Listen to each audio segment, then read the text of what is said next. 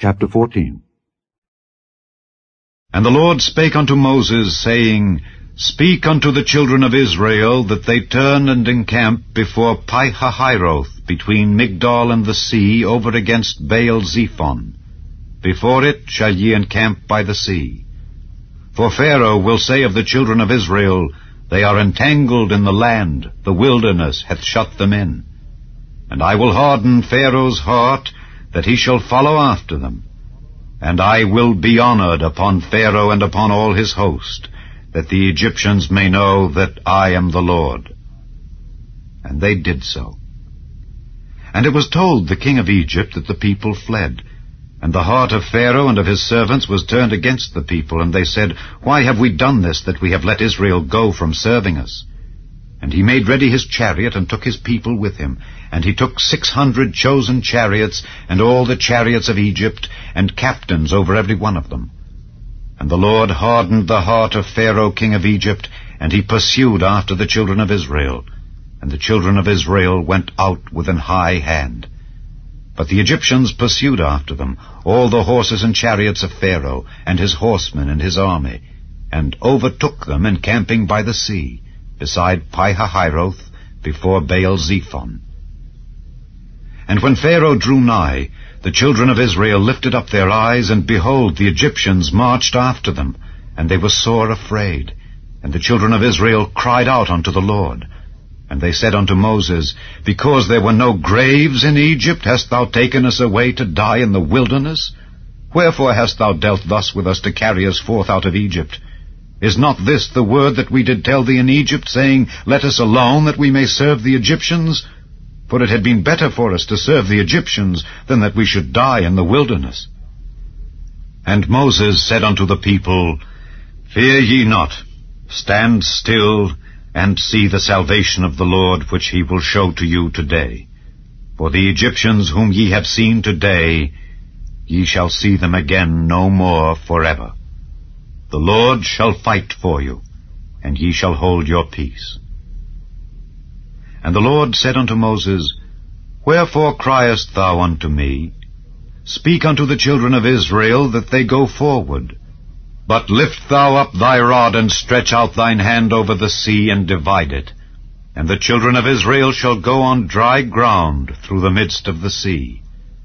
And I, behold, I will harden the hearts of the Egyptians, and they shall follow them. And I will get me honor upon Pharaoh and upon all his host, upon his chariots and upon his horsemen. And the Egyptians shall know that I am the Lord, when I have gotten me honor upon Pharaoh, upon his chariots, and upon his horsemen. And the angel of God, which went before the camp of Israel, removed, and went behind them. And the pillar of the cloud went from before their face, and stood behind them. And it came between the camp of the Egyptians and the camp of Israel.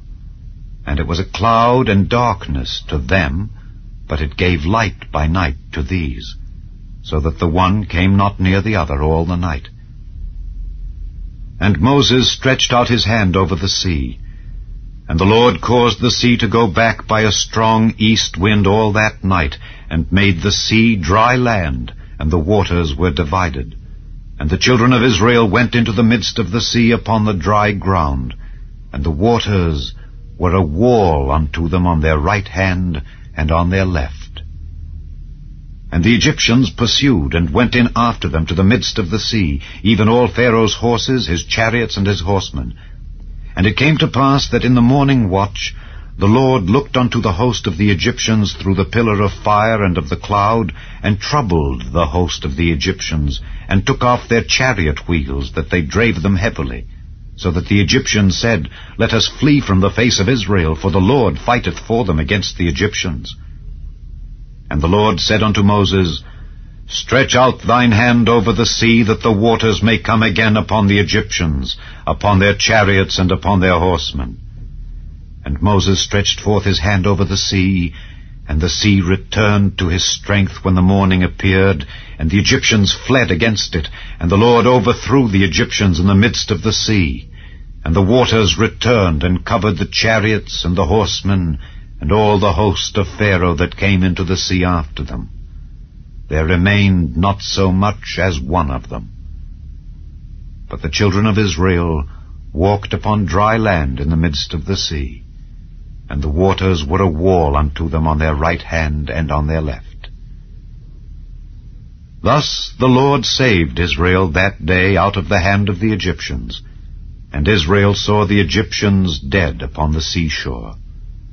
And Israel saw that great work which the Lord did upon the Egyptians. And the people feared the Lord, and believed the Lord and his servant Moses.